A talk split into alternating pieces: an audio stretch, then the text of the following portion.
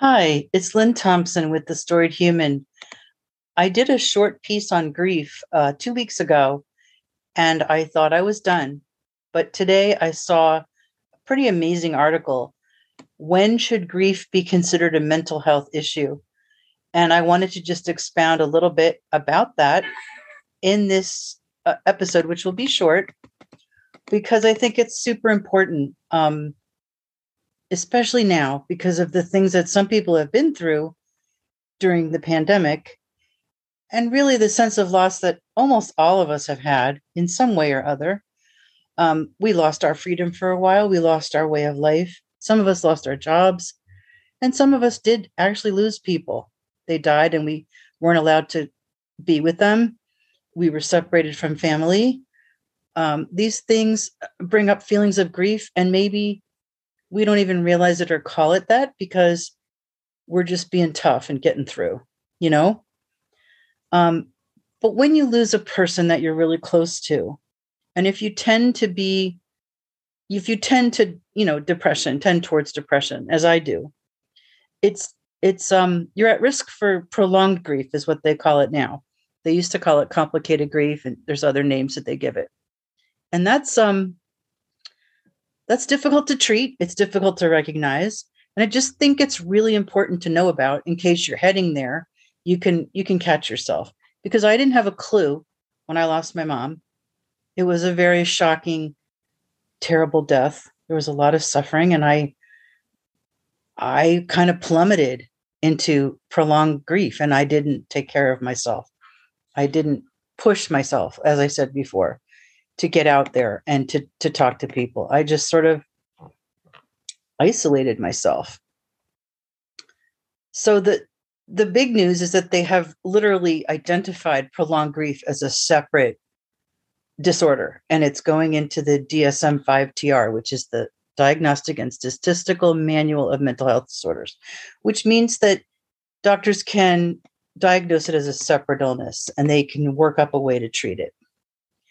Psychiatric epidemiologist Holly Prigerson has done extensive research in this field.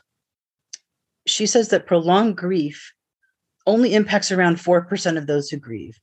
So I am spreading the word, but believe me, it's a minority of people that actually get this complicated or prolonged grief. But it's serious, and I'm glad they're giving it the attention it deserves, especially now because we've been through, collectively as a society, a tough time. And some people may be grieving and not even naming it. That's what I worry about.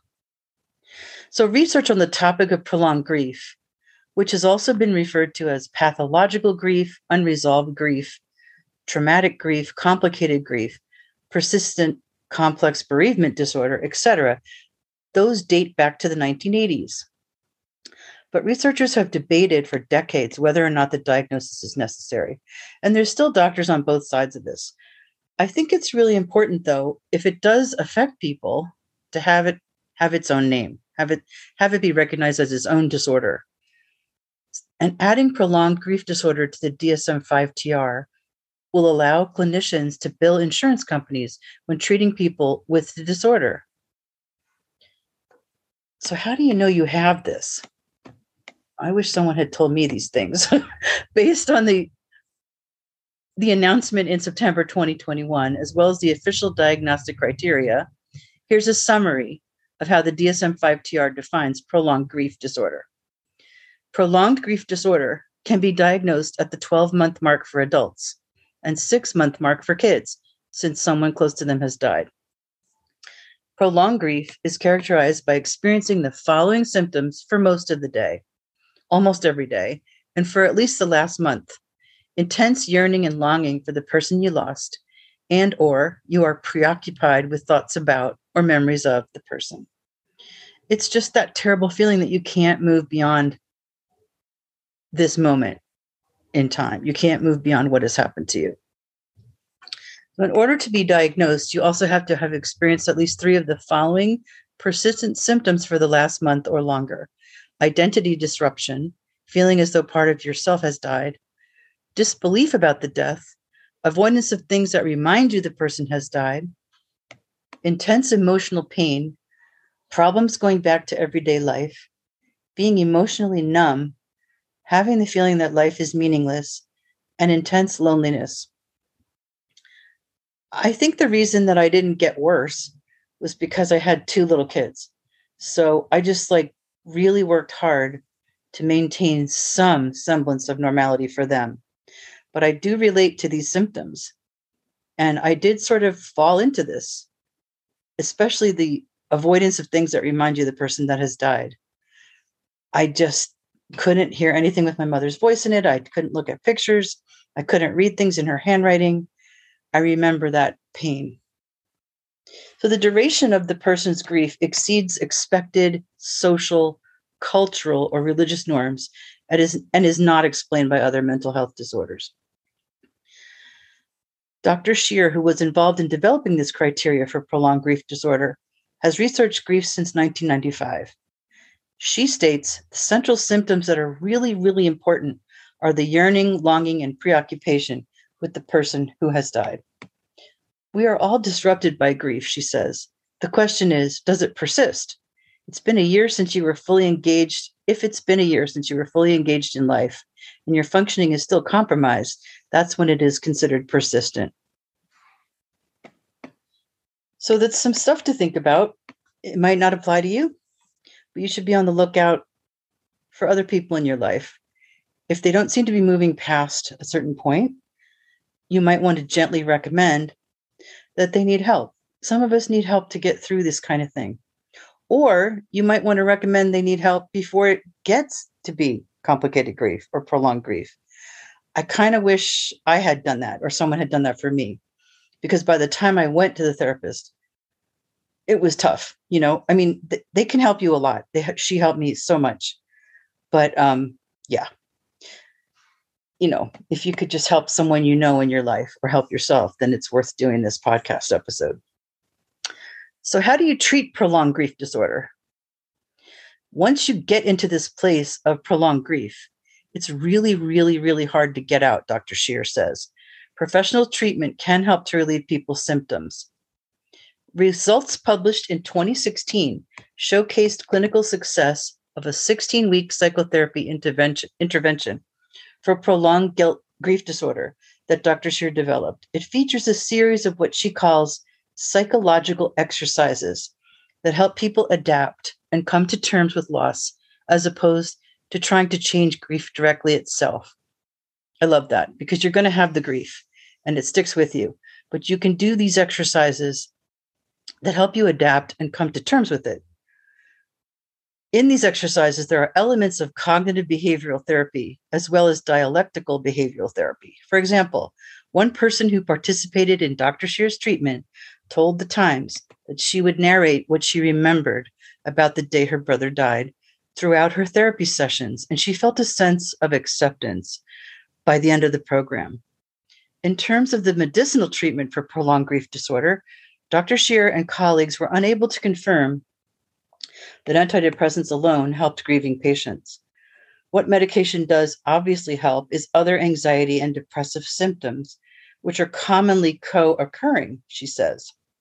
Dr. Shear also notes that antidepressants can be useful when combined with psychotherapy. A past review of clinical trials supports this. And also, I'd never heard of this one before. An addiction medication called Naltrexone is currently being tested for the treatment of prolonged grief, although some experts remain skeptical. The premise there is that grief is an addiction. So some people support using this medication to help reduce the suffering inside of grief, including panic attacks, anxiety, difficulty sleeping, and loss of appetite, for example. But when it comes to treating the actual grief, Dr. Divine believes talk therapy and other therapeutic tools are more useful. With her own clients, Divine focuses on acknowledgement during therapy sessions, which helps people feel heard. Then she addresses negative effects like anxiety, as well as sleep and appetite difficulties. We can use a lot of tools that we already have to support somebody inside their grief and get these outcomes we want. We don't have to solve their grief to reach these goals, she explains. So there is some controversy around prolonged grief disorder being described as a separate disorder. Simply put, some mental health professionals don't believe it's necessary to create a separate diagnosis for prolonged grief disorder, and others do. Dr. Shear reiterates that there comes a time where intense and persistent yearning and pain should be addressed differently than non-persistent grief. That's why she developed the 16-week intervention program mentioned above, which has shown success among those experiencing prolonged grief. It's her belief, too, that although grief can coincide with depression, it should not be treated as such. And, you know, we talked a little bit about that in my last episode, if you want to drop back and listen to that one. The symptoms are similar, but they're different. Depression and grief. They appear the same, but there's really like an internal difference. So Dr. Shear and her colleagues could not find any benefit of antidepressants for grieving patients unless there was also grief psychotherapy administered with it. And I have to say emphatically that that's what helped me. Like I literally was on the mend with both these things. I took a low dose antidepressant. I went to a good therapist and I mended. I got better. And part of what the therapist did, and I really want to tell you guys this, because this is what I learned, and it's helped me so much in my whole life, and it's so simple. And maybe you already know it, but I want to share it. She identified that I'd been stuffing down my feelings for a really long time. I had just always been afraid to share some, you know, my feelings. I wanted to fit in, or I wanted to be not any trouble, or whatever a lot of women do, you know, we stuff things down. But she said to me at some point, well, you can stuff down for years, but it doesn't go away. And so we started to discuss some of the feelings that I was having and some of the difficulty I was having sort of expressing my sadness and moving through it. And she said, what are you afraid of? And I said, I'm afraid that if I start crying, I will never stop. And I really meant that at that time. I really felt like that kind of sadness I had never felt before. And I just felt like if I gave into it, it would never end and I would never come out of it. And I've heard other therapists talk about how you can picture it as a tunnel and you will come out the other side. And I really like that. So my therapist said, you will come out of it. You will move through your feelings, but that's the only way to get out of them, is to move directly through them. You can't avoid them. You can't stuff them down. And it sounds simple, but I just didn't know that. And when we worked on that, and she talked me through that, and she helped me move through these feelings, she not only helped me get over the prolonged grief, she helped me handle feelings differently in my life ever since that point. And that was like 19 years ago. I literally came home, and I think I said this in my interview with John Chow, but it's worth repeating. It's just a lovely thing. I came home, and when my children cried, like after that, if they would cry, in the past, I would say, oh, it's okay. Like I wouldn't try to stop them. But I think the way we comfort children sometimes is to, you know, shorten how long they cry. But now I just would be with them. I would let them cry. I would say, it's okay. It's okay to cry. I just looked at expressing your feelings differently from that time on. And it's been so helpful. And when I would hug my children, I had read that, you know, children always, they're not in a hurry. They want to hug you longer. You're probably thinking of what you have to do next. You never want to hug them as long. You break the hug usually before they do. You don't even think about it. But after I went through this experience and thinking about my feelings, when my children would hug me, when I would hug them, I would hold on.